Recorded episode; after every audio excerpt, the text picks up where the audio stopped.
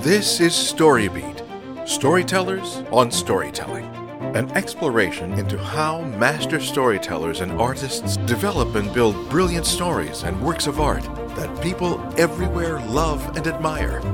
So join us as we discover how talented creators of all kinds find success in the worlds of imagination and entertainment. Here now is your host, Steve Cuden.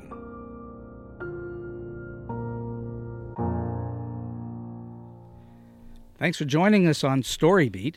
We're coming to you from the Center for Media Innovation on the campus of Point Park University in the heart of downtown Pittsburgh, Pennsylvania. My guest today, Bill Eisler, is president emeritus of Fred Rogers Productions and a longtime educator and advocate for children. He began his career as a teacher and administrator and later joined the Pennsylvania Department of Education, where he served as executive assistant to the Secretary of Education, Commissioner of Basic Education, and senior program advisor for early childhood education before joining Fred Rogers Productions in 1984. In 2005, he was named the executive director of the Fred Rogers Center, a position he held until 2008.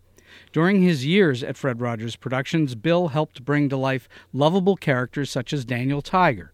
He worked on the iconic TV show Mr. Rogers' Neighborhood, and under Bill's leadership, Fred Rogers Productions produced three PBS Kids hit series Daniel Tiger's Neighborhood, Peg and Cat, and Odd Squad, which have garnered a combined 17 Daytime Emmy Awards to date.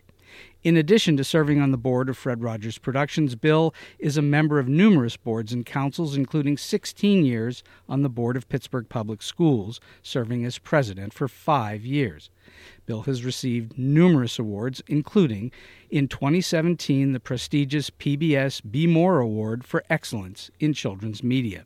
And on top of all that, Bill Eisler is currently portrayed by Enrico Colantoni in the feature film A Beautiful Day in the Neighborhood, starring Tom Hanks as Fred Rogers. So for me, it's a big thrill and a truly wonderful honor to have one of the great men of television, especially children's programming. Bill Eisler is my guest on Storybeat today. Bill, welcome to the show. Steve, thank you, and you're very kind for that introduction. But I, you, you know, um, how excited I was. I mean, I think we have to tell people we literally ran into this, ran into each other in the street On in the the strip street. district, and I couldn't believe it was you Yeah. because I had seen you for a couple of years. I mean, you you are one impressive human being, Oh. and it's great to have you back in the city, Well, the- full time. The kindness is all Yeah, on I you. know, I know, I know. It's good. All right, so let's go back to a little bit of the beginnings. What first got you inspired to work with children and to well, we'll talk about how you got to children's programming, but you you started off in children's education. I did. How did you get there? What Well, what I started was teaching school, and uh, this was in the late '60s, and I decided to um, go to law school. I quit teaching. I got drafted. When I came back out of the army, um, I debated on whether to go into law school or the school of social work. And a good friend of mine who was running a human service program in the Mon Valley asked if I would come down and consult on children's programming because of my background. He then hired me and convinced me that what I should do is go into child development at Pitt. And I did. And that's where I met Margaret McFarland, who was Fred Rogers' chief consultant. So, Hmm. Right. you know, this is just a trajectory that, that was very serendipitous, you know, being at the right place at the right time and meeting the right people. a, a lot of creative people that have been on this show have said similar things Mm-hmm. that life is this weird chain, this link of chain Absolutely. that, that goes on and on, and it is serendipity to a certain amount. It is. Fred used to call it weaving weaving the quilt. Weaving the quilt. Now, that's what life was. You were really a weaver. wow. Uh, you know, and it was the threads that, that, that held everything together. I love that image. I mean, that's a that's a powerful image. It is a powerful because image. quilts are very frequently many different things. Right. And and I think our lives, I mean, again, look at the two of us. I mean, I've I've spent most of my time here. You know, you've been all over the place, but a lot of long time in LA and come back. We have been a lot of places and done a lot of things. so the That's right. quilts are pretty colorful. Oh, y- and when and really you don't appreciate it till you get down the road a little bit. Exactly. Right. Because when you're in your 20s, there's not much of a quilt there. Right. And- But when you get to you know a little bit older and you've done a little bit of stuff, that quilt gets to be wow. Look back at that. And I try to keep looking forward as I know Right, you do right. too. Uh, There's a painting in your history on this, you know. I- a I'm good sure, one. a I'm good sure. one. I'm sure there is. Okay, so so h- how did you eventually get? I mean, you're you're doing all this stuff in children's education. How did you eventually get to to Fred Rogers?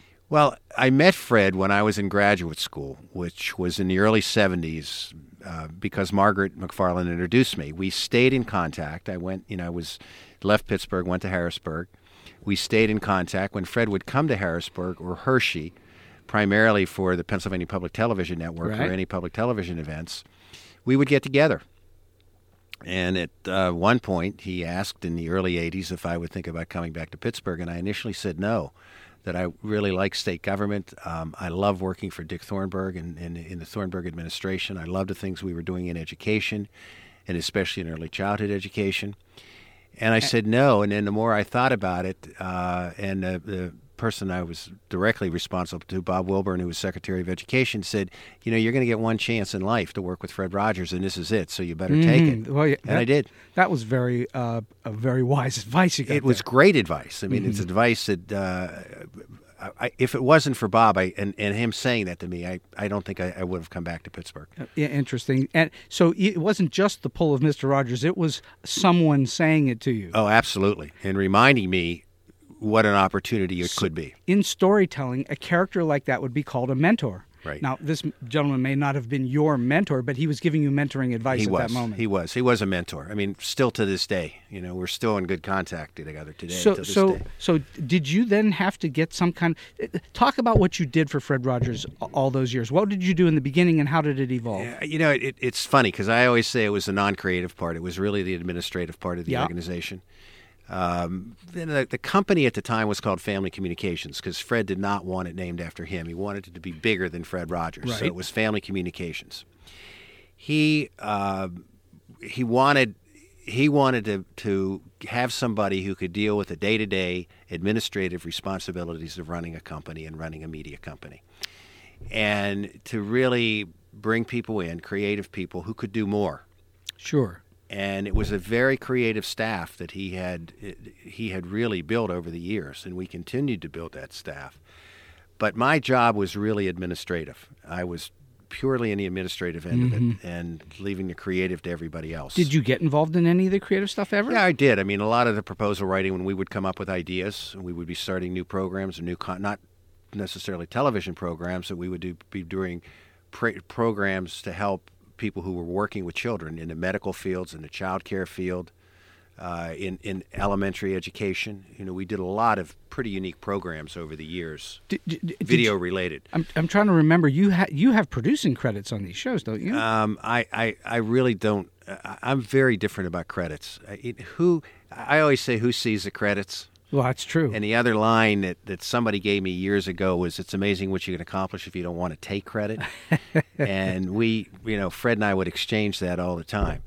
So no, I really, it, my name would appear places, but I, I really never went after the credits. okay, but you were actually behind the scenes. You were behind the producing. scenes, very much so, You were deeply involved. Would you be on set as well? uh, always. Always. Yeah. So you really were essentially m- minding the mint, as they say, and, Yeah. and running the show. Right, but It but was his show, Right, clearly. Right, He was really the talent, but we had tremendous producers, and you know, we really had good people in that studio. Okay, so this is Top people in this the is what I was trying to get to is who who did where did you learn that from?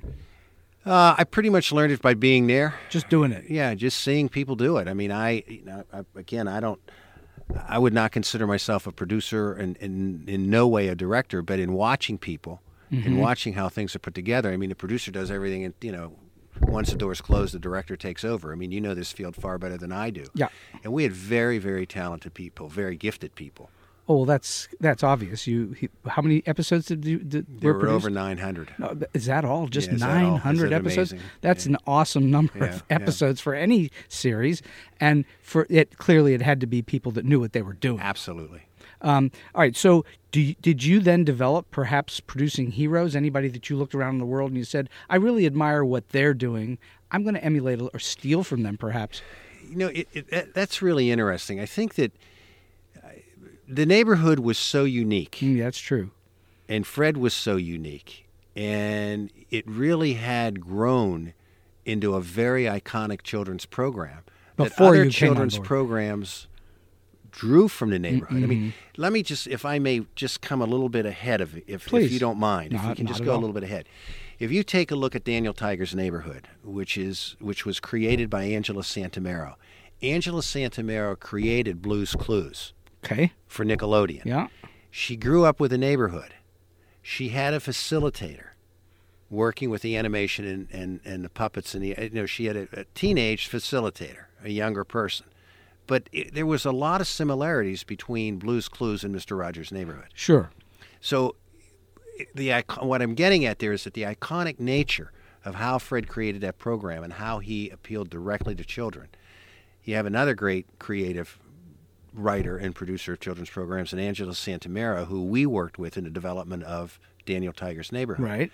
So when you say, did we steal from anything? I think what we knew we had something very unique.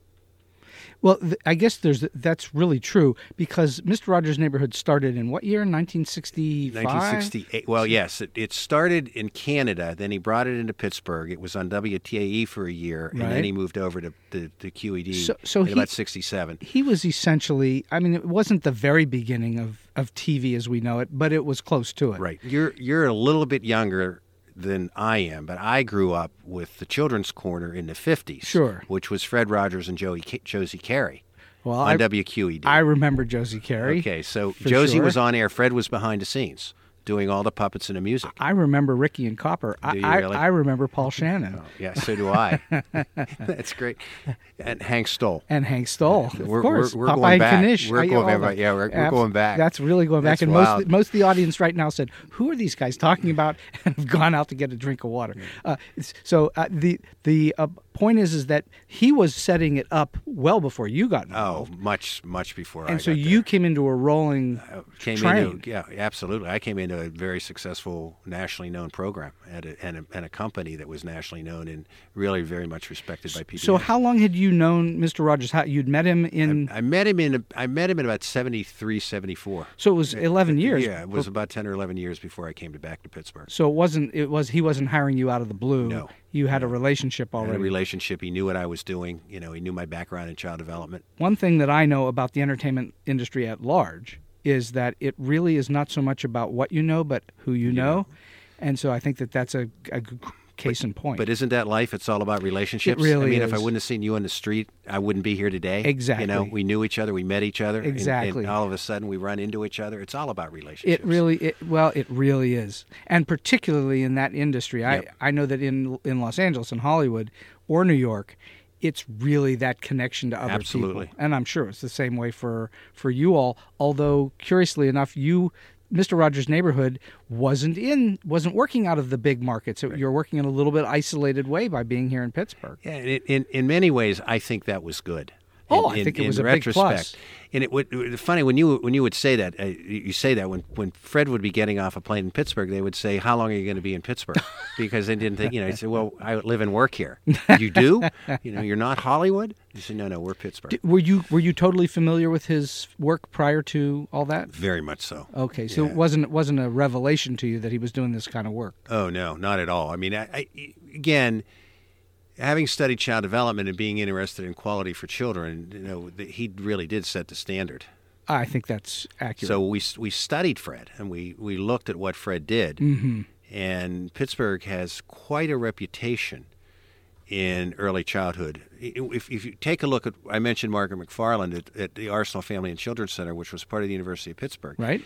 she worked with Ben Spock, who wrote Baby and Child Care, and Sure. Eric Erickson, who wrote Childhood and Society. So the biggest and the best were in Pittsburgh. Benjamin the Spock period. was in Pittsburgh. He worked at the University of Pittsburgh. I did not know that. Uh, In fact, he did a lot of his uh, his research here, as did Eric Erickson. How interesting! I, I don't know why I didn't know that, but I didn't know Yeah. that. Oh yeah, he um, he and Margaret were very.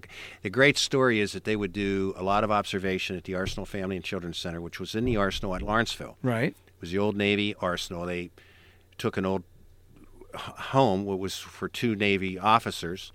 You know, took the middle lot, created a house, put in preschool classrooms. They had offices, and they would observe children and talk during the day. And in the afternoon, when they would be going back to university, they would stop at the pleasure bar in Bloomfield. and Margaret would tell the story that Eric and Ben would have scotch, you'd have sherry, and they would talk more about kids. Huh? Interesting. Did did I, I, I'm off topic a little Sure, bit, no, but I'm no. just curious. You brought it up.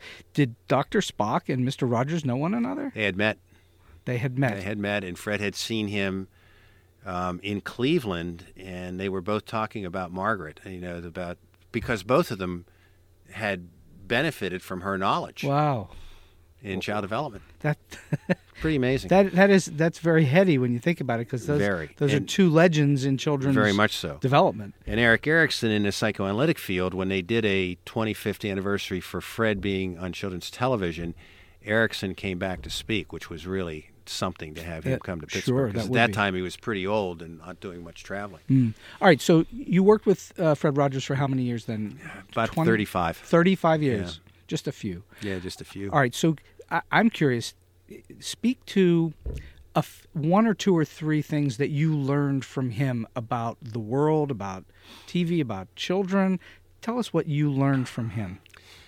Well, what I what I learned for I'll give you three that that one of which I'm still working on to this day.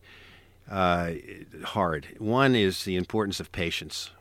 Fred was an incredibly patient human being. Uh, Was there anybody ever more patient? Uh, it, it was a gr- it's a great comment. It's funny because I was watching with my two year old grandson today, Daniel Tiger, and, and one of the little songs that uh, Angela developed is "When you feel so mad, you run a roar, take a deep breath, and count to four. One, two, three, four. And I use that every time I'm in the car. I, you know, it just you, you got to remember to take the deep breath. And so the patience, I mean, to, to realize that not everybody is going to be able to go at the same pace as you, or that, you know, people aren't doing things just to get to you. I mean, just be patient. So patience is a big thing. was was he?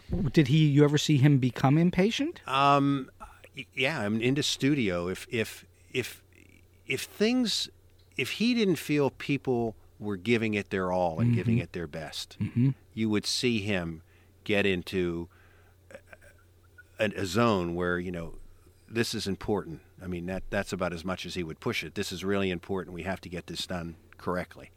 So yes, I mean his work was very very central to who so he I was. can't picture him ever yelling He at would anybody. not yell. I've never heard him yell. But he- but he become would, s- pointed. He would come pointed and say, "Look, let's get this right. You know, let's let's clear the studio of uh, and only have the people in here we need to have, and let's get this done and let's do it right." So he he he knew how to take charge of the room. Oh, did he ever? I mean, it was it was as all the directors would say. You know, this is not. Mr. Eisler's neighborhood. This is Mr. Rogers' neighborhood. We know whose neighborhood it is. Well, I think that that would be accurate. it Yeah, would be yeah. pretty hard to to to beat him back on that. Right. But uh, it's very interesting that he practiced what he He preached. did. The other thing, one, one of the other things is to listen, and Fred listened. And uh, again, I I find myself, um, if we would be eating somewhere in a restaurant, I, I may not be focusing on you 100%. You know, you're looking around. And Sure. Fred focused on you 100%. He listened to you. What he was interested in at the time is what you had to say, not everybody else. Well, as this recent movie, A Beautiful Day in the Neighborhood, came out, I read many articles about about Mr. Rogers Mm-hmm. and, of course, the movie and so on. But one of you're talking about one of the things that I saw repeatedly is that he had the ability, which I think very few people have, to to make the entire world about you. Right. you the listener and that apparently he was incredibly gifted at as someone would ask him a question about him he would turn around and make it about them Always. We, I used to call that as verbal karate. verbal karate because you would meet him and right away he would be interested in how Steve got to be who he is today Mm-hmm. and why you're doing things the way you're doing them. Mm-hmm. And he especially loved to have those conversations with younger people who were in school Well, that makes sense. and really learning. So he focused on the person all the time. And it, it Mm-hmm. amazing to me. I mean, it- just as an example, when in, you know what book signings are like. I mean, Sure. you've been through this, of course and you're you know you go into a bookstore and they they have a they have a quota for you to sign every hour, and Fred would give him an hour, and you know, 15 minutes into it, that the people would come up and say, you know, he's got to move on. And I'm sorry, he's not going to do it. He's not going to, you know, he's somebody would come up and say, "You made a difference in my life," and then the conversation would start. would, would he hang around much longer than Oh was yeah, he scheduled? would. He would. He, he would. He very. Uh, one of the things I did a lot in traveling with him was try to keep him moving. Um, you know, and you had to apologize to people and say, you know, he has a schedule. He has to get here. He has to get there. But you always had to pull them away. You you were responsible for taking him around then. Well, David Newell, who was head of PR, and I both Dave- did it. David's been on the David's show. been on the show, but but I, you know, I I really was in a sense the no person. Let's just keep moving. So so just for the audience's sake, who may be listening to this and had not heard the David Newell episode, David Newell played Mr. Mr. McFeely, McFeely. Yeah, for he was. however fifty Forever. years. Yeah, no, And he was there still for- does yes, play Mr. Still, McFeely. still, still does Mr. McFeely. yes, he does. A- and and one of I mean I can't imagine a nicer person than than David Newell. Ah. David doesn't have a bad bone in his Not body. I mean, exactly he's right. really one kind human being. So I mean that was that had to have been completely symbiotic Yeah, between the two it of was. them, because if he'd come in and been an unpleasant person, then he probably wouldn't have been Mr. McFeely for long. Right, and David was the same way. When David was was doing an appearance as Mr. McFeely, he would spend hours, and he would be there until the last person left. Mm-hmm. Do you think that's David, or do you think he learned that from Mr. Rogers? I think a lot of that is David, but I think a lot of that was learned from Fred and being with Fred over the years. so he was everything that we saw on camera, off camera. As we would say, what you see is what you got. There That- was no difference between Fred Rogers and Mr. Rogers or Mr. Rogers and Fred Rogers. And he was curious about everything. he was curious about every possible thing that went on in life. Well, that was the I mean that's the hallmark of Mr. Rogers' neighborhood is how many things he was, you know, exploring. ob- obviously. And, and again, here's here- it- I love how you just said it, exploring, because people would say, I love when you go to the factories to, to see how things are made. And Fred would always say, I'm glad you like to see how people make things. Because we get back to the relationship, you get back to people.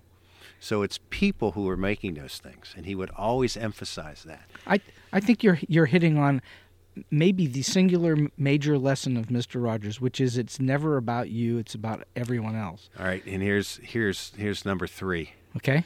He never used a personal pronoun. Never used I people, or me. People would say, I, I love your program. And he would always say, I'm glad you can use our work. Wow. I, it, it was amazing to me. It was the, the, the team approach, the people in his life were what was central. And without them, he couldn't do the work he did. That's amazing. And he remained close. I mean, if you saw the documentary and, and you know, Nikki Tallow, who was, you know, on, on the stage crew, uh, Jimmy Seach, Frank Werninski, these people were as important to Fred as anybody else in his life. They were his family. They were his family. They were, as, as Joanne said, they were his playmates. They're his playmates. That's an interesting way to put it. Yeah.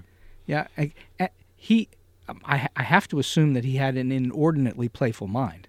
Oh, very, very. That he, he I don't want to say it Love the- wasn't, love the way you said that. He was. He did. He liked to play. and he was not childish. He was childlike. Like very childlike. Major difference. Not childish. Childlike. totally different. Right. I talk that about that in classes that I teach. There's a big difference. For instance, Absolutely. Mm-hmm. right now I'm teaching a course on TV animation writing, uh, and I say you you want to approach subjects for young children in a childlike way, not in a childish way. Right. And as adults, we should remain childlike, not childish. Well, th I, there are all too many adults, I believe, who lose whatever they had as a child, and I, I think it's sh- it's a it's sorrowful that It they is. lose it. It is. I mean, what you lose is you lose your sense of wonder, you lose your sense of imagination, you lose your sense of creativity. And when you're teaching, and e, especially in a course on animation, children's animation, that's what it's all about. It's I exactly mean, what you got to to let your mind go. Well, one of the things that I do teach that uh, obviously he would totally back is that I, I never talk down to anyone in a script that I've written. I'm always writing it That's for. great. My philosophy was always to write it for me and what I would enjoy, and just take the a- adult parts of it so that it's that's not in there. And you don't talk about adult topics. You don't talk about in a child's uh, animation. You're not going to talk about uh, high finance on Wall Street. That's just not likely to be a Exactly. topic you bring up Exactly. but you can talk about what it's like not to have money, Yep. right? Yeah, you know, it, it, it, the proof of what you're saying to me is when people would say to me, I couldn't stand a neighborhood until I had kids. I never understood it. Well, it's You know, so they It's- would see it. They wouldn't see. They wouldn't see it as an adult. sure, And they well, once they saw it through the eyes of a child, right? it totally made sense to them. Yeah, because as as an adult, um, I mean, Mr. Rogers was kind of talking on a level that was a that was that most adults would be impatient with, but a kid would be totally patient Oh, with. it. Totally. I, I I can't believe. I mean, I again, I want to go back to my grandson because. You know, my grand my- my granddaughter is five, but they they now watch Mister Rogers. They stream Mister Rogers, so it's not a lot of people said, well, you know, it's a program of the 70s, it's a program of the 60s. Children today still want something that they can understand and appreciate and like, and you don't have to have a lot of fast movement and a lot of action. Well, here's the curious thing about children. They're always going to be children. Always. And You and got it. and one of the beauty parts of of writing f- or producing for children is your audience keeps turning over every few years. And it's this, you got a whole brand new batch of people of eyeballs that are will appreciate your Right. work. Absolutely. You know, it doesn't really grow old. Exactly. And my I have to imagine that that Mr. Rogers' neighborhood has not grown old at all. It really hasn't. I mean, what what is what is different um, on some of the how pe- how people make things? A lot of things today may be animated. Uh, there may be bigger machines, but people are still central to getting those things to work and getting the final product out the door. But you know, Absolutely. it, it we we laugh every once in a while when we see something because again, if it was produced in the late '60s Yes. in black and white. You know, it's a little bit different today. Well, that's true. I, the, the the imagery has a different patina to it. Exactly. Exactly. It just has a, and of course you're seeing a person age over time Right. too. So Oh, if you're yeah. seeing the beginning Oh, of yeah. Mr. Rogers' career and the end of his career, he looks like Mr. Rogers only he's aged. Right.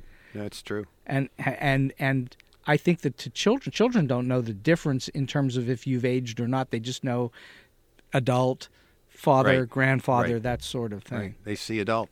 You're Um, right. So, so I, I guess what you're saying is that the real secret is about listening and putting the emphasis on the other. It is always. And you, do that when you teach. Do you know? Well, you do have to do it when you Right. teach. Do you know that that's really the same principle that all actors work with? That when they're acting, the the one thing that all great actors do is they co- w- once they concentrate on the other characters, they take themselves out of the equation, and that frees them up to be loose and limber. It's amazing. And so the, uh, the, it's the same principle in action that you're talking about. And yes, as a teacher, so we're sitting here today. It's whether I'm doing a good job or not, someone would, else would have to tell me. But m- my job today is to listen to you, to comment, to feedback, and so on. But I'm trying hard to listen. Right. And that requires, see, and that's the, the other thing that he was really good at, Mr. Rogers.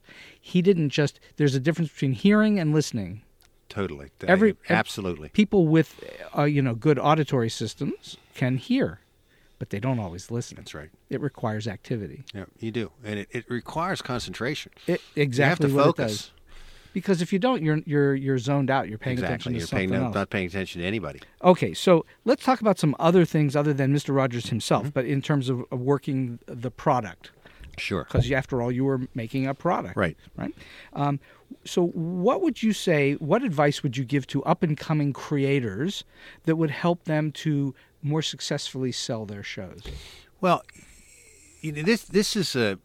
I- I want to get what I always when I people say you know I have an idea for a program, Right. And it's great, and people should have ideas. I have passion to do this. That's great. You should have that.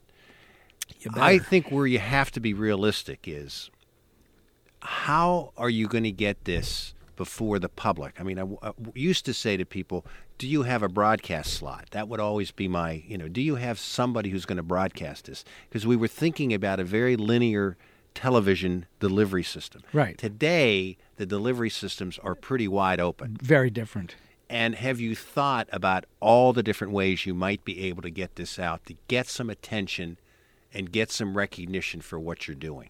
and it's harder today It is harder, much harder to get on broadcast television. For sure. And again, e- even even a, a, a broadcast when Amazon's trying to get into you know broadcasting, you know, they cut back drastically on children's. Mm-hmm. I mean, there's not a lot of money in children's media these days. I Right. mean, y- y- Disney is the premier, but even Nickelodeon is having issues.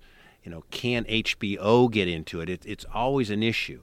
So my point is think about the number of ways you might be able to get this before the eyes of individuals who will start talking about the program and will give the program some recognition, however that may be. I'm always amazed at numbers on YouTube, but you know, again, it, it shouldn't be just one thing.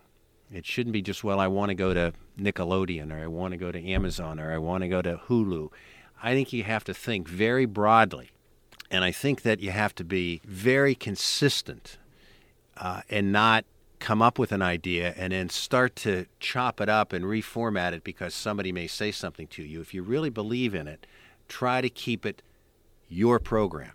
And you need to know the markets too. You have to. PBS is a very different market than Nickelodeon. Very. And and it- and again, I just want to say from the intellectual property point of view, the markets are very very different too. And Yeah. by that, about what you what you're going to do for hire versus what you may own. Right.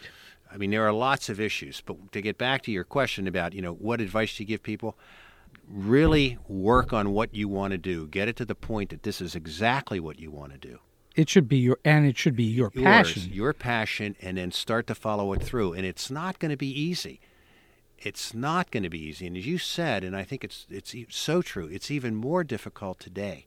Well, the, the the when you were beginning in in TV, there were basically four outlets. That's right. ABC, NBC, CBS, and PBS. That Right. was really basically it. Think about that. And Yeah. cable was just starting to come on at that time in the, in the mid '80s, right? Right. Prior to that, you go back ten years before that, there wasn't really any kind of cable market other than they were rerunning what was out there on the on the broadcast. network. Exactly. And what, wa- what was cable developed for? Cable was developed, and a lot of it was done in Pennsylvania to get the signal over the mountains. Exactly I mean, right. You know, you know, we, did, we didn't have 500 channels. Exactly And right. There was a study done years ago. It was for rural neighborhoods. It was well. There was a there was a study. I, you know, this it's fascinating when you go back into, in- especially in Pennsylvania, in the history of cable television, because the most recognized face by preschool children in the early 70s, late 60s, early 70s was Lucille Ball because of all the reruns sure, there was no new content. They were rerunning whatever was available. sure, that makes sense. So today, it's there's there's so much out there, uh, and even w- even with PBS, I mean PBS now has a 24-hour service. Eh, sure, and that's they all have to have that. Absolutely, I mean, And plus digital. and plus all of the internet and all the streaming and YouTube and everything else that's out there. There's an enormous n- uh, uh, fight f- in the uh, business for eyeballs. Right. How can we get people to watch us? Me, me, me, me, me.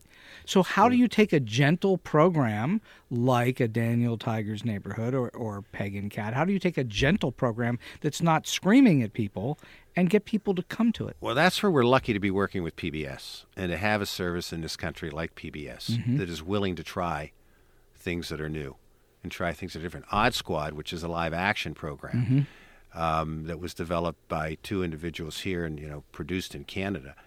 I mean that that was a real risk, but live action hit. I mean, it became a hit. Kids like to see kids. I guess that's what it boils down to is kids would like to see kids. yeah, and and Daniel Tiger is a kid. right. Daniel Tiger's not an adult, No, uh, and I think that that's and it's not. It's so different from a lot of the other fare that's out there. right. It's not violent. It's It's not, and it it really. I mean, I, it, it's. Mother told me last week, and I've heard this a lot, but it was really interesting because I had an extended conversation with her. You know, I've learned to be a better parent by watching it, and it's those messages that are geared to children. But just like when you feel so mad, you want to roar. right. I mean, that's an that's a message for every adult. Oh, sure it is. I mean that that is a Fred's way of saying it was the song when you feel so mad you uh, what do you do when you feel so mad you want to bite Right. I mean so you know it was repurposed to when you feel so mad you want to roar uh, you know try something different um, going to the bathroom all those all those child development little lessons that are Mm-hmm. incorporated in every single neighborhood program are very effective for parents in terms of messaging I, I think that's the beauty part of it. It works on both levels. it does it and, really does And I think if it didn't, a lot of parents would pay no attention to it. That's true. But instead, they do. Right. And I think that that's the magic of the whole Fred Rogers Right. thing is that is that both adults and children are able to enjoy it on some level. But like you say, it takes adults a little while to figure it out, and best if they have kids. Exactly. E- Exactly. So, all right, let's talk about Daniel Tiger's neighborhood for a moment because that's been inordinately successful. That's been a very successful Mm-hmm. enterprise. Talk about how that came to be and how you developed it. Well, there was a point in time where the the, the board of the company um, we decided that we wanted to get back into children's television, and we decided that um, you know the format for Mister Rogers was a, was a format for one person, and it was not a format that you if you didn't have a Fred Rogers type of personality, a Fred Rogers with a talent to do, write the music, write the scripts, do the puppeteering, do the on air. Uh, you, You- know, be you- the facilitator. You couldn't. You couldn't you use. that could format. not franchise that show At all. There were no sequels to that show. Right. So we thought we thought about animation, and we then decided to bring somebody in, and we you know did a nationwide search and brought in Kevin Morrison. How did you do that search? Did you do it through headhunters? Did you do it through? We did it through a company here in Pittsburgh, Okay. uh, and um, brought Kevin in, and had animation experience. Had worked in children's television for a long period of time. Came from L.A. and he really was the you know he was the person that we relied on and his advice we had known angela angela santamara had come to pittsburgh had met fred on a number of occasions we seriously looked at three different programs and pbs and we liked daniel tiger the best and that's the one we ran with Were there other programs that came to you that were Mr. Rogers' Neighborhood themed or based no this is the only one that we really based on on on, on Mr. a, kno- Rogers' a Neighborhood. known Mr. Rogers known character? Mr. Rogers character. We- Sure. yeah, we did it on a known Mr. Rogers character, and it's really the second generation. Daniel is Daniel, Ti- the original Daniel Tiger's son.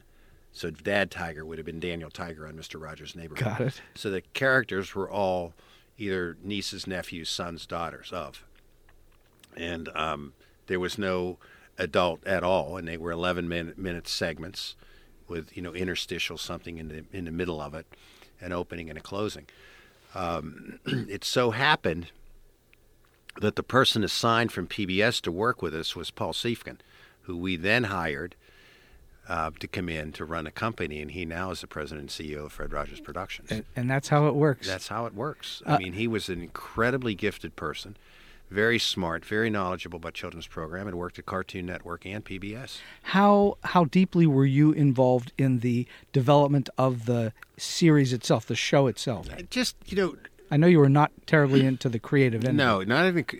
It, just in talking to make sure that the philosophy of Fred was consistent because it really was based on his work. no question.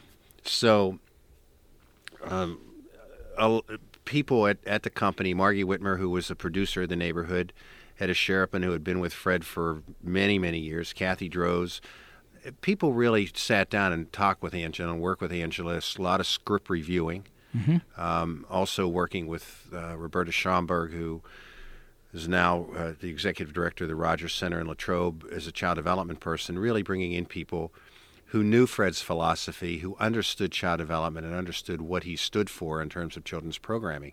So it is it is very much in tune with Fred's work. So there were that's def- Daniel Tiger. Right. And so there so there definitely were um, childhood development specialists Absolutely. that were consultants or working on the show itself. Absolutely. And and I don't think you could have done it any other way. No, you, I don't think so either. because I, I, 25 years I wrote cartoons in Hollywood, and Right. believe me, there was nobody telling us from a child development standpoint what to do on 98% of what I Right. worked on. And it was kind of free reign. And frankly, mo- most of my uh, working life was working on uh, um, teenage boy, late, uh, late before their 10s. Uh, so they were kind of violent and they were action packed. And I worked on shows like Batman and X Men, and they were violent shows. They were nothing like what you would see on For a preschool child. for a preschool child. right. Um, a- and so, all right. So, how long did it take to develop that show before you were ready to say, "Hey, we have a show here that uh, you know it's good to go on TV"? I would say probably. Well, we had we had talked with Angela on and off. I mean, you know, we had developed a relationship with her, so it was one of the three that we looked at.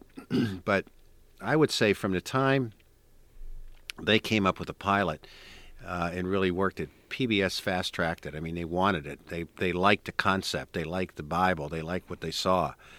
It was probably about three years in, you know, till it finally So came on. I want the listeners to pay attention to what Bill just said because I think it's going to surprise many people who don't know. Doesn't happen overnight. When you say they fast tracked it, people will think, "Oh, they did it in about three months." no. no, No. try three years. It's a lot of work. it's a lot of work and there's and there's a lot of, of work that goes into the back and forth of should we do it this way or that way should we emphasize this or that and there's a lot of that that goes on and some of it is guesswork and some of it is better known Sure, and you know this. I mean, you're teaching this, but even looking for animators, I mean, we ended Sure. up working with Nine Story in Toronto. I mean, a lot of the animation is done in Canada these days, indeed and we took a look at a couple companies. I mean, it wasn't you just go someplace. I mean, you really have to you have to feel comfortable with everybody you're working with. Collaborations are incredibly important to the success of a program. so glad you brought that up But they are so tough. I would always say when we're getting into a cl- collaboration, remember, this is going to be tough work. It is tough work. You've got to accept that. I would put it a little bit more graphically, but I can't say that on the air. I mean, I don't. well, and, and you wouldn't yet say we- it on the air, but the truth is, this show has a, an adult rating, and you could if you wanted you know, to. But but once it happens and it's successful, like Daniel Tiger, Right. It's a great story. Sure. But i- there's a lot of give and take. Oh, you don't know whether it's going to succeed before you put it up on the air. No You- idea. You can guess all day long, and you can No be idea. hundred percent sure it's going to succeed, and the thing will flop. That's just the nature of the entertainment industry at Exactly. large. But if you get people that you want to work with and that you trust, and trust is a big factor, and you're open and you're honest, you can produce something of value. And and Daniel is a real example of that. All right, for you, I'm going to ask you a question. I ask a lot of guests that I. It's a very difficult question. Mm-hmm. For you, what makes a good story good? Why is this? Why is this story good and this one's rejected? You know, it, it, I should be asking you that question. You're you're the person that spent their life writing. I've I've heard many answers. Well, I, you know what what makes a good story a good a good story? It does it's a very personal thing. Mm-hmm. Um, y- you know, it's like going back and, and reading a poem. Two people read a poem and they, they interpret it differently, right? Two people see something, sure. they interpret it differently. You know, Fred used to say that that space between the viewer's eyes and the television screen is is hallowed ground because that's where people are interpreting what they see and they see it differently. I think what makes a story good is a very very personal thing and and it it does it really make you think, make you imagine, make you feel like you're part of it. does it draw you in? It has to. And if it doesn't, it's not a good story. Okay, so the way that that works, and I think Fred Rogers was the, maybe the supreme example of it, you must, as an author, as a creator, you must engender empathy with that pr- protagonist, that Totally, lead oh, character. totally. And I think there was probably no one who engendered empathy with what he was doing more than Fred did. Right. And, and I, I hesitate to say Fred because I didn't know him and it, it feels Please use it, disrespectful. it's- But but Mr. Rogers because that's how I grew up knowing Mr. Rogers. I, I think that it's I think that you hit on it and that it, it, it has to do with dr- dragging the viewer on a personal level into your show. Yeah. And if you don't and okay so d- so did, was that part of the conversation in any way on Daniel Tiger? No, we, we knew that we're, we're Daniel Tiger. We're, the, I I think the brilliance of Daniel Tiger was going to the next generation so that you're dealing with adults, tigers, and, you know, adult characters. Uh, with a Mr. McFeely, with a, a Baker Acre, uh, with a Music Man Stan, with, with Lady Elaine, and then the la- Lady Elena, her daughter. Uh, the brilliance there was bringing in more than one generation, as Mm-hmm. you could do with the neighborhood. But if you would have just done Daniel Tiger, it would have been a single generation. If you, the show had just been called That's right, Daniel, Tiger, and he only used Daniel. This idea of Angela's concept was let's let's go to the next generation. well that's very Fred like. It is very Fred-like. It I mean, really is. You're you're going to all these different entities and characters, and Sure, and then, then baby Margaret comes along, Daniel's little sister, who's named after Margaret McFarland, is very Fred like because all the characters in the neighborhood were named after people Fred knew. Daniel Tiger was named after Dorothy Daniel, who was the first general manager of WQED. interesting. I did not know Yeah. that. He he liked to name things. I mean, Mr. McFeely comes from his His fa- grandfather. his, family, right? Yeah, his right. grandfather. Uh, Queen Sarah is Sarah Joanne Bir- Bird Rogers, his wife. so there was a lot of connection with, Well, with the characters. clearly he it was very personal for him. Incredibly personal. Yeah, I mean d- probably there's lots of things that nobody ever really knew what he was truly thinking because it was reminding him of one thing or another. Which he picked up in talking with people. I would always, That's so I would always say fascinating. that you know he would be talking to people, and um, a character would come or a story would come back in. Mm-hmm. It was his meeting at Francois Clemens. I mean, that became a you know when he met Francois as a student, he said, "I think you should be on the neighborhood, and it'd be good to have you as a policeman." And Francois talks about it.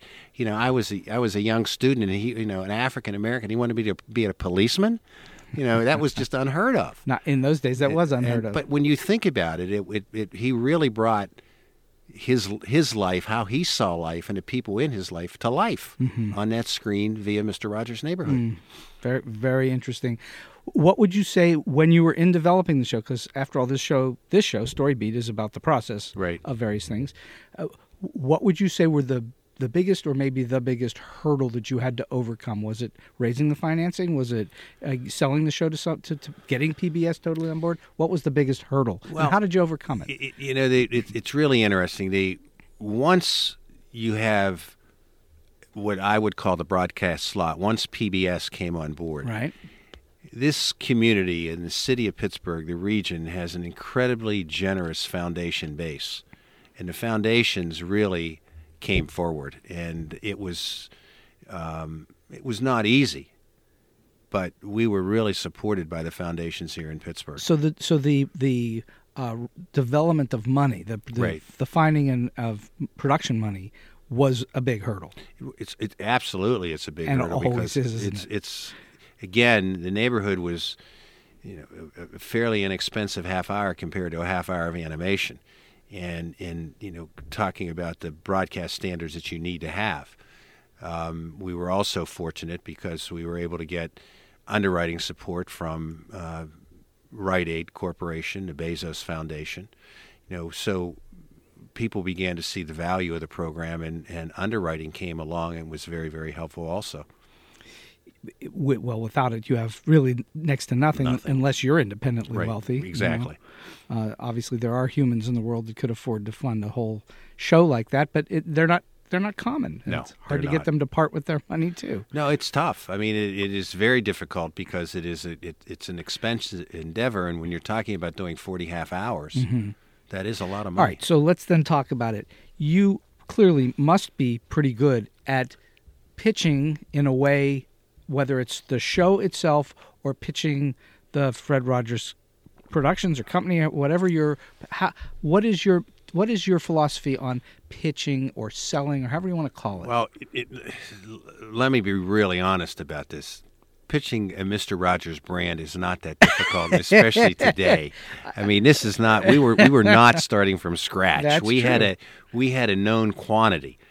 it's like when I worked at Disney and they were producing uh, various duck sh- shows. They were Right. producing Winnie the Pooh. It's not a tough sell. No, not at all. I mean, if you do Disney, you can do Disney on ice, you can do Disney on roller skates, you yes. can do Dis- Dis- Disney on big trucks. I mean, you can do Disney on anything. Was there ever a time when Fred Rogers didn't wasn't as po- powerful a draw? Well, I, I, I Or has it here's, always been? here was it. Here's where one of the little differences come in. Fred Rogers never was in it for the money. I mean, he saw it as ministry, so he was not interested in licensing or making money. Right. With Daniel, you have to put a whole licensing program together because what is called the back end really supports the continuation of the program and the producing of the program. Right. So any toys, any books, you know, anything like that is important too. I mean, it is a total package. You know, tax credits. I mean, what goes into it? It's so many financing options. And again, having somebody like Kevin Morrison who had been in the business and really understood long-term financing issues and short-term financing issues um, really, really helped us. But the bulk of the funds to support Daniel Tiger's neighborhood came from the city of Pittsburgh and a foundation base. PBS puts forth money too. But but they have a ten as my understanding is PBS has a tendency to not put anywhere near as much money in as the bigger entities. No, no. I mean, the difference between PBS and the other entities is PBS puts money in it and you own it. The other ones put a lot more money in it, but they own it. But they own it. Right. Sure. Well, uh, um, uh, so PBS doesn't have any ownership at all in. They have in a your title? percentage of, of you know receipts in the back end, but they don't. But no they don't have ownership. No- the no copyright. The copyright belongs totally to Fred Rogers Productions. Isn't that great? It is because it's a nonprofit and it's able to keep the productions going. And I and I'm so happy to hear you say that most of the money for the show came out of Pittsburgh. I did. think that's It really did. that says a lot about did. Pittsburgh. and even even the new programs uh, that are being produced, uh, the foundations have realized that um, Fred Rogers Productions has done a lot for this city, Aw, that is an un, uncontested truth. and so it's great to have that kind of support. Uh, you can't minimize it. It is.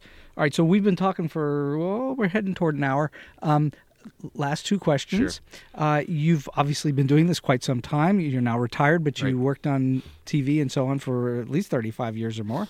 Um, in all your experiences, and maybe particular with, with Mr. Rogers, can you relate to us a funny, quirky, offbeat, weird, strange story that's just, you know, delightful to hear?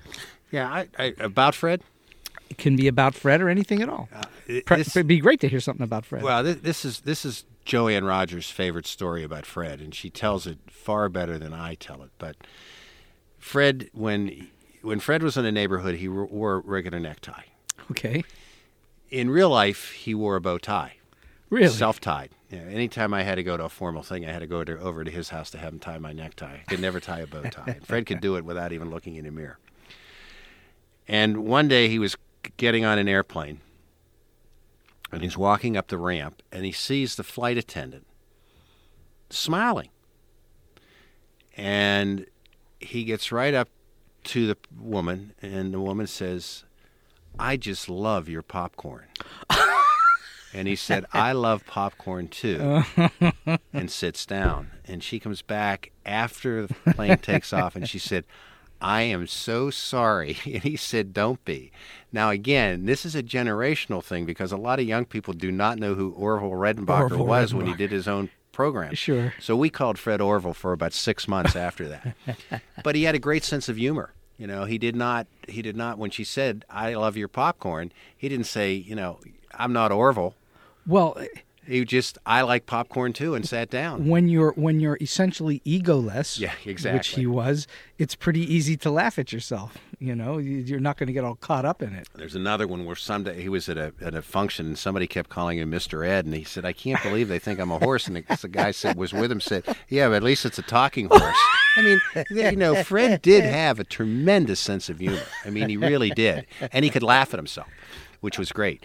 And he and Joanne had uh, they had a whole language of the, the, their their own, and their their their senses of humor were just brilliant. So you know, I could tell a lot of Fred Fred Rogers stories. I it just occurred to me. There's a question I need to ask you from the, a beautiful day in the neighborhood. Did you actually drive him out to meet with Tom Junot, who's played by you know made into the character yeah, Lloyd? would- I, I'll tell you the exact setup because Tom Janot and I today are friends. We would consider ourselves friends Mm-hmm. because we talk. I we talk probably, you know, doing the mo- filming. We were talking probably once, twice a month. I just talked to him two weeks ago.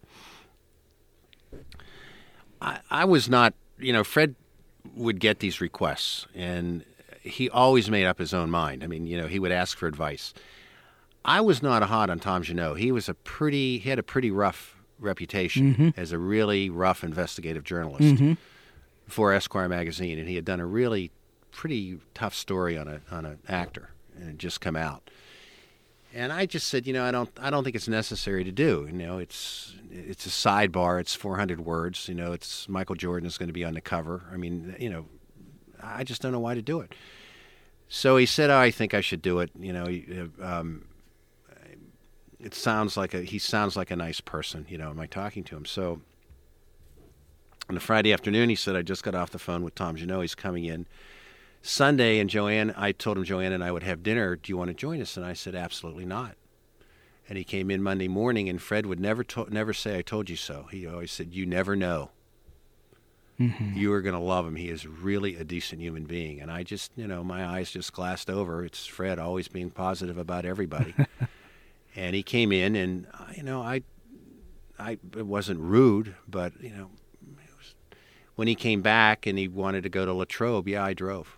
I drove up with him, Huh. and uh, So that's so what we see in the movie is based on that it's- reality. uh, it is the, the the the differences and the reason the the character is named Lloyd Vogel is for drama, which you understand again as a Yes. writer and a storyteller.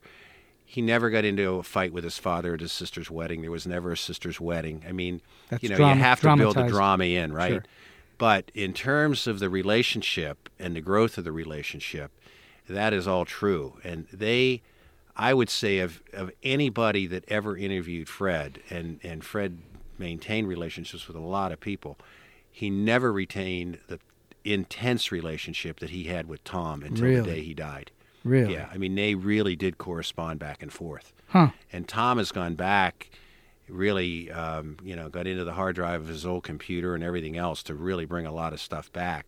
He's not doing a book about it. He just really wanted to to relive a lot of those things.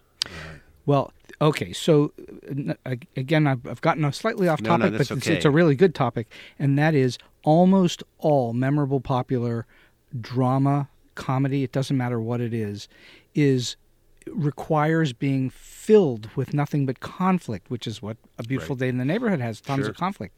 And yet, so the miracle of Mister Rogers is he made 900 ep- episodes of shows with almost no conflict in Right. it. How do you do that? Because it's almost impossible. Yeah, there were tads of conflict in it. You know, I mean, Sure. you know, with with the king always being in, the imperial highness. You know, Yes. always wanting to be in charge. But it was never. But, it's not conflict No, filled. no, no. You're right. You're right. That was the, that was the beauty part Yeah, of it. no, Okay, you're right. L- last question, Bill. Uh, we've been talking to. I, I've been talking to Bill Eisler. See, I use the the, the pronoun. I, I do it all the time. We all do. I, I just, I, I, it, it's, it's amazing how how we uh, to think of ourselves in the first position. in the first position. And Fred always thought of it's always we. Interesting. So uh, I've been talking to Bill Eisler here for close to an hour, and, and last question of the day is: Do you have a solid piece of advice or a tip that you can lend to those that are starting out in the entertainment industry in TV uh, that will hold them in good stead, or perhaps it's someone that's in but trying to get to that next level? Either way, I got to go back to what I said before, Steve, and I think this is really important. And you know, just hearing you talk about teaching, you've got to feel passionate about what you're doing, Mm-hmm. and you've got to be willing to accept failure as part of the learning oh, process. oh, boy, do you. Learning is all about failure. We can't avoid failure; it happens. But what we have to do with that failure is turn it into the positive. And i again, it, it, none of this happens overnight for anybody. for anybody for sure. I don't care who they are. Nobody, nobody comes um, out of the womb a success. No, and nobody nobody becomes the competent human being in and by themselves. Oh no, that's You know, 100, so this 100% true. process of really being able to accept failure for what it is and make it turn it into the positive, I think is really something you have to do because you're going to meet people that are going to be really rude and potentially mean, and Mm-hmm. you can't let that affect who you are and what you're trying to do. Well, because if it does, you're pretty much out of the done. business, you're done. and a lot of people uh, don't aren't able to weather that, and so they fade away. Right. And only the people who uh, not only, but mostly the people who are able to weather those brickbats that come at you uh, are able to then succeed. Right. If I just may just take a little bit of the movie. Uh, Micah and Noah, who were the two screenwriters, when we met them, they would tell you it was probably an eight year process from the meeting to when they got the Mm, final That script. makes sense. Uh, because originally we said no to the first script that they submitted. We weren't interested. They came back, spent some time in the archives, and they said, We have to do this movie. You know, then get us a script that we think is going to be workable and true to life. Um, but you know, Mari Heller, who's a director, this was her third film. Uh, her second was "Can You Ever Forgive Me," which uh, Kathleen Bates was nominated last year for an Academy Award. Again, in this business, no women directors were nominated this year for an It- Academy Award. it's a bit of a puzzle. So when you think about that, I, Mari is not sitting in New York moaning and groaning. She's out doing more great stuff. A hundred- has to be. And you you got to be that way. I mean, she- she'll tell you, you know, I, I don't I don't think a woman will be nominated this year. I just don't think it's you know it just isn't going to happen. But it's not going to slow the woman down. she's still doing great work. and you and one must. Yeah, and and Hanks is another good example. I mean, everybody looks at Tom Hanks at 63, great guy. How many Oscars? How many nominations?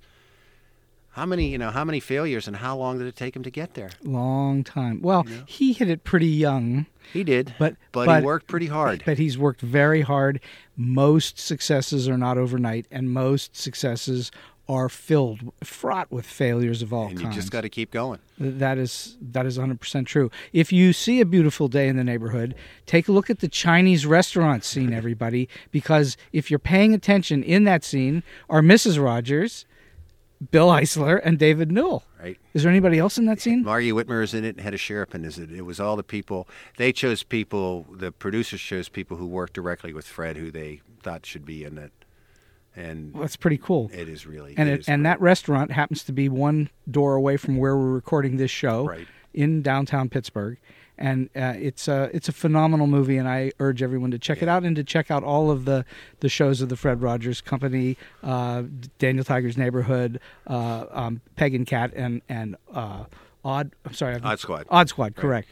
Um, soon, soon, uh, Don Quixote will be in. I think 2021. Oh, is gonna that be On PBS, which is another spin-off from the neighborhood, another character in the neighborhood coming to life. really, Yeah, fantastic. and by s- with, in cooperation with Spiffy Productions, who have a program called Nature Nature Cat, who've really worked with the Henson people for years. So it's a puppet program. oh, It's that'll great. be it's going to be great. It's that- really going to be good. that'll be I, I fun. do want to say something because you know you're somebody who came back from L.A. and you think L.A., you think New York, you think Hollywood. Everybody who had anything to do with this film absolutely fell in love with the city of Pittsburgh. how could they not? I mean, it, it is just there are just great stories about this. And if I may tell one other that's Sure, also go right ahead. generational, but Tom Hanks, to set the stage, was born in Oakland, California, and he was a huge Oakland Raiders fan Mm-hmm. growing up. So he came in with his 22 year old son, Truman, who was just graduating from college, uh, the first time to come in for hair, makeup, and sound. And he was staying at the Fairmont. And he gets on the elevator, and the bellman says, I hear you're making a movie about Mr. Rogers. And he said, We are. And he said, Well, we take Mr. Rogers very seriously in this town. And Tom said, I just backed up to the back of the elevator and just didn't say anything. and we get to the top floor, and he says, The bell- bellman says, But Mr. Hanks, we gave you the best suite in the hotel. We gave you the Franco Harris suite. And he said, There was no way I was going to tell him I didn't like Franco Harris. And his son says, why, why wouldn't you like Franco Harris? He said, The Immaculate Reception. He said, What's the Immaculate Reception? I mean, it was a generational thing. But um, Franco did get to meet him. But, you know, Hanks loved his city, every bit about it. And he did come back after the massacre. He came back for the events. Yes, and, I know. You know, they made sure that there was a showing in Squirrel Hill for the families and the responders. A- and and I think that that's testament to who he is. Exactly. And I don't mean, think he really identified with his city. and I don't think that anyone could have ever found a better actor for that as both a human being and an actor. it, it, it's it's it's it's it's frightening when you see him on come out on for the first time. I Uh, just the first time I saw, I can remember it's the first time seeing a photograph of him sitting on the steps. steps of the trailer. That was the first photo they released, and I thought, it's "Holy great. moly, he really looks a lot like Mr. Ro- I mean, great. he's not—he's obviously Tom Hanks. no, he's not. but It's not an imitation. It's a portrayal, Mm, that's which is correct. another thing about your business that is really amazing. It is what It's- I, I like. think it's better. It, I, it is what I, I like to call an impression. I, I, I like that, It's not an impersonation. Impression, It's an, right. it's an impression. yeah, and it's much better. It is much better. Hey, listen, thanks. Bill- you do Bill- great work. It's great to have you back in this city, Thank you. especially at Point Park. Thank you. It has just been a true delight to have you in the Thanks. studio. I greatly appreciate Bill Eisler being See with you us. on the streets. And so we've come to the end of today's Story Beat. If you like this podcast, please take a moment to give us a comment, rating, or review on whatever app or platform you're listening to. Your support helps us bring more great episodes to you. This podcast would not have been possible without the generous support of the Center for Media Innovation on the campus of Point Park University. Until next time, I'm Steve Cuden, and may all your stories be unforgettable.